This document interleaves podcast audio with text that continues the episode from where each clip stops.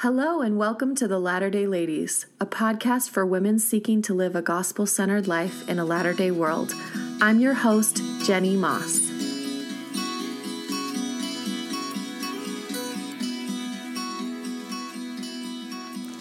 Hello, my friends. I am so grateful that you're here today.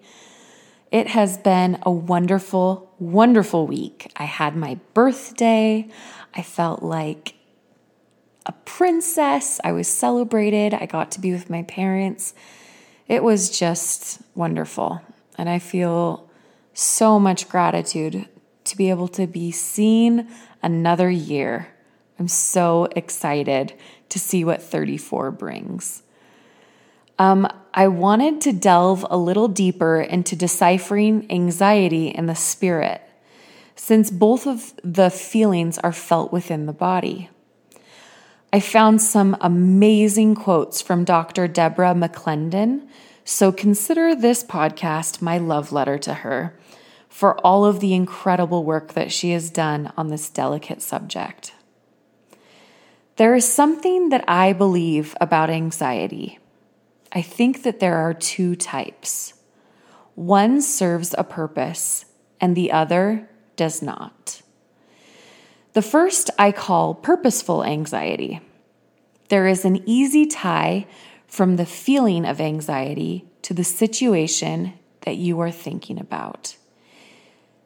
That anxiety inspires us to improve, to act, and to motivate.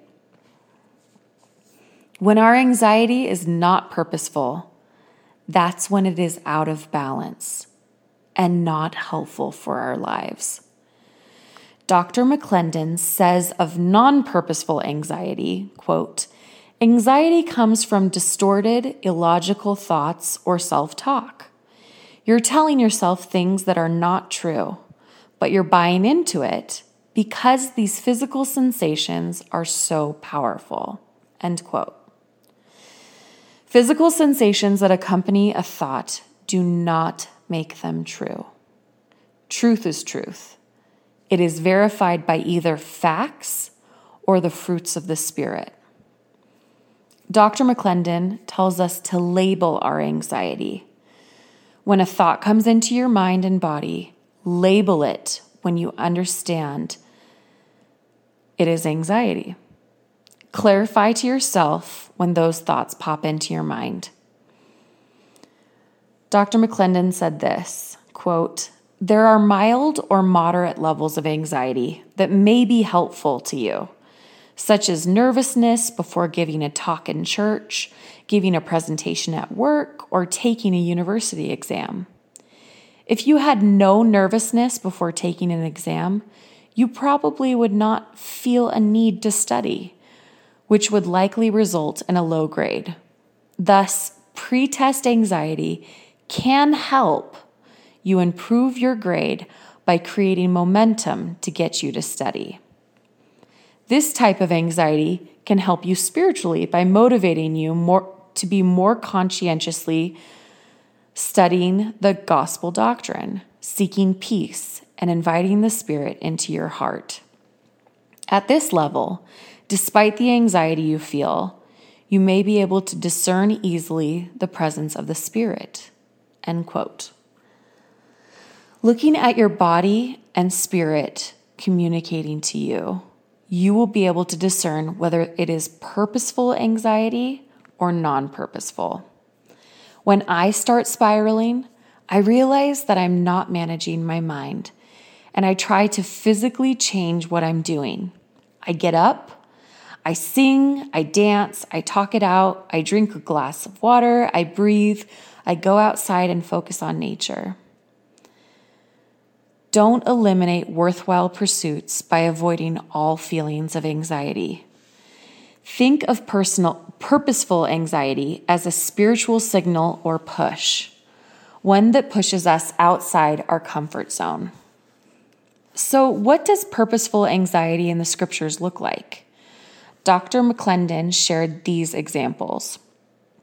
The first is in 2 Nephi 6 3, where it says, Mine anxiety is great for you. I have exhorted you with all diligence. In 2 Nephi 1:16 it says, I desire that you should remember to observe the statutes and the judgments of the Lord. Behold, this hath been the anxiety of my soul. And my very, very favorite scripture, Jacob 1 5, which says, Because of faith and great anxiety, it truly had been made manifest unto us concerning our people. End quote. These are examples in the scriptures of purposeful anxiety that give us a spiritual signal and gave spiritual signals to the prophets to act in the way the Lord was inspiring them.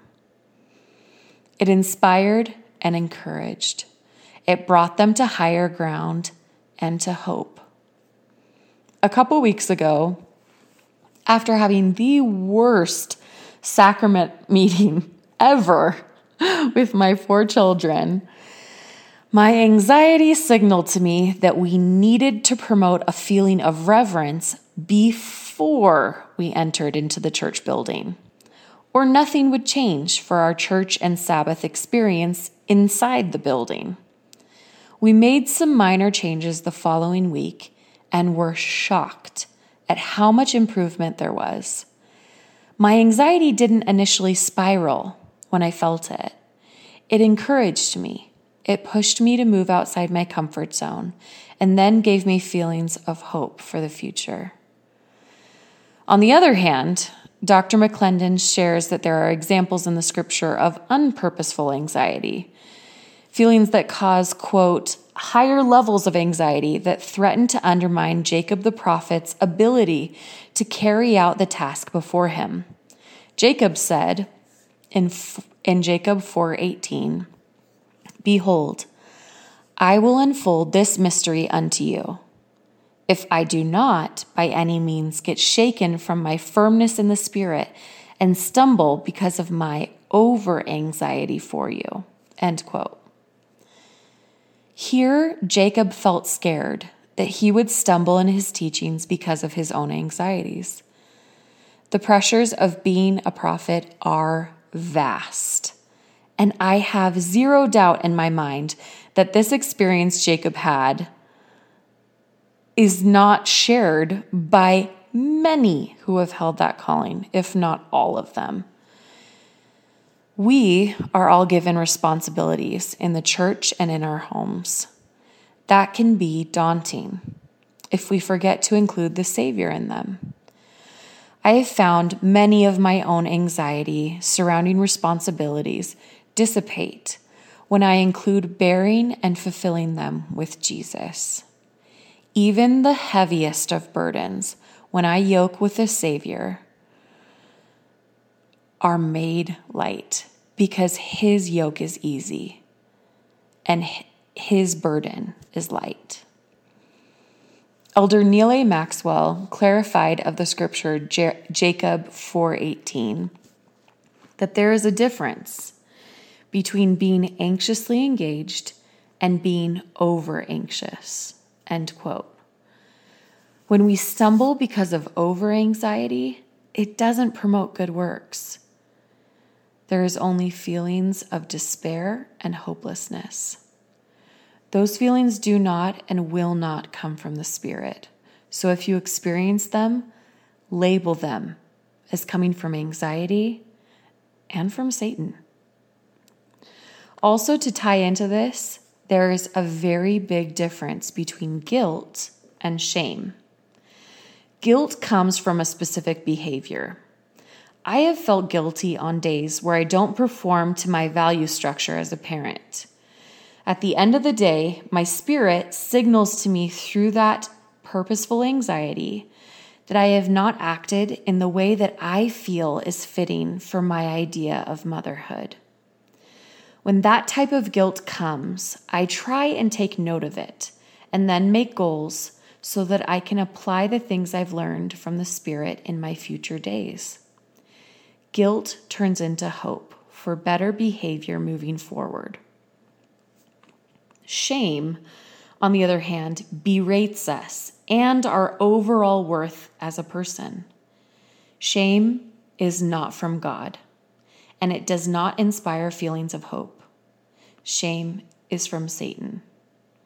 If you are experiencing pattern feelings of shame, I highly suggest to listen to the audiobook The Power of Vulnerability by Brene Brown. Dr. Brown highlights how to combat, combat that plaguing feeling. God does not teep, teach with shame, He teaches with light and through the fruits of the Spirit. Feelings of shame and despair will not bring us to higher ground. President Boyd K. Packer taught the Spirit does not get our attention by shouting or shaking us with a heavy hand. Rather, it whispers. It caresses so gently that if we are preoccupied, we may not feel it at all. Occasionally, it will press just firmly enough for us to pay heed. But most of the time, if we do not heed the gentle feeling, the Spirit will withdraw and wait until we come seeking and listening. End quote. Because of that, it is our job to sort through the noise of anxiety and the world and find truth and stillness. On Monday, I started to feel anxiety creep into my head and heart. Honestly, I didn't understand where it was coming from, so I started to listen to my thoughts. I realized I had a lot of fear surrounding my birthday. I was afraid of being forgotten.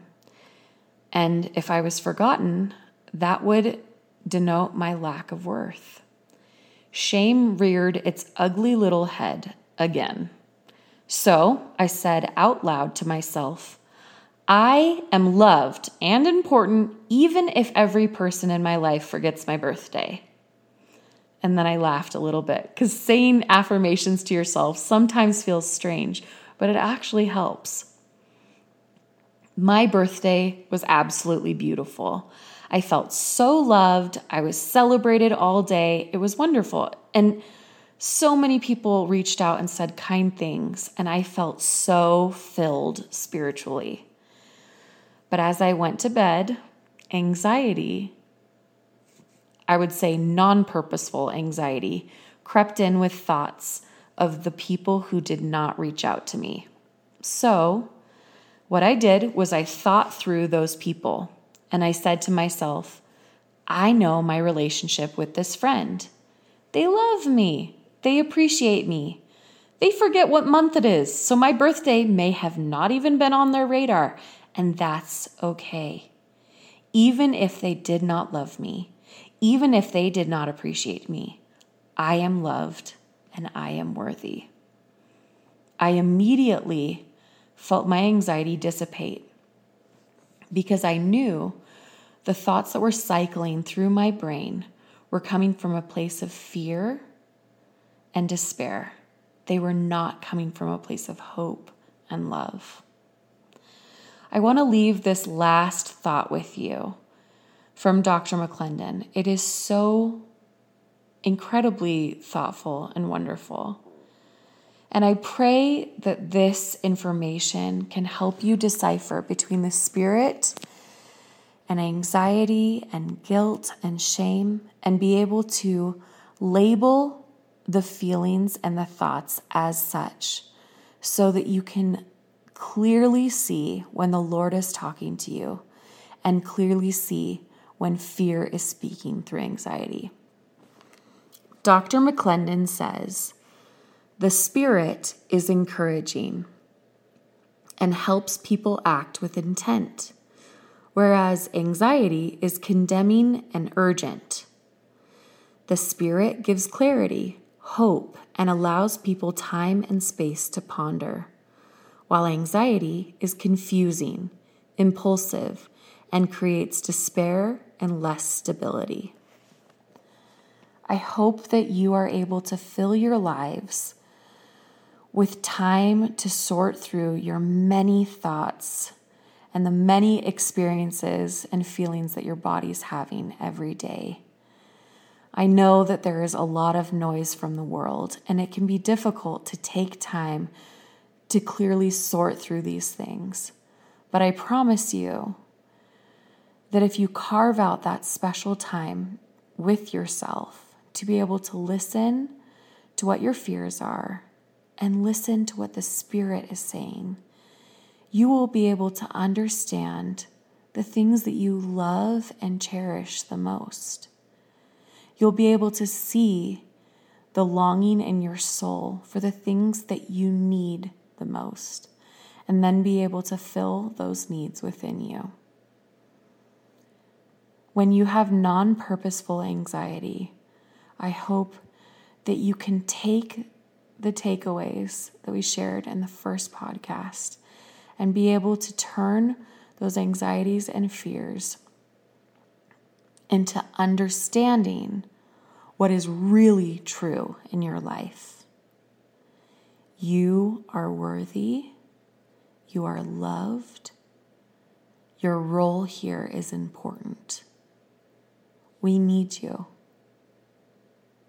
Don't be afraid to take time to sort through these things. I promise it will help you attain more peace and stillness in your life. I love you so much. I'm grateful for you every day.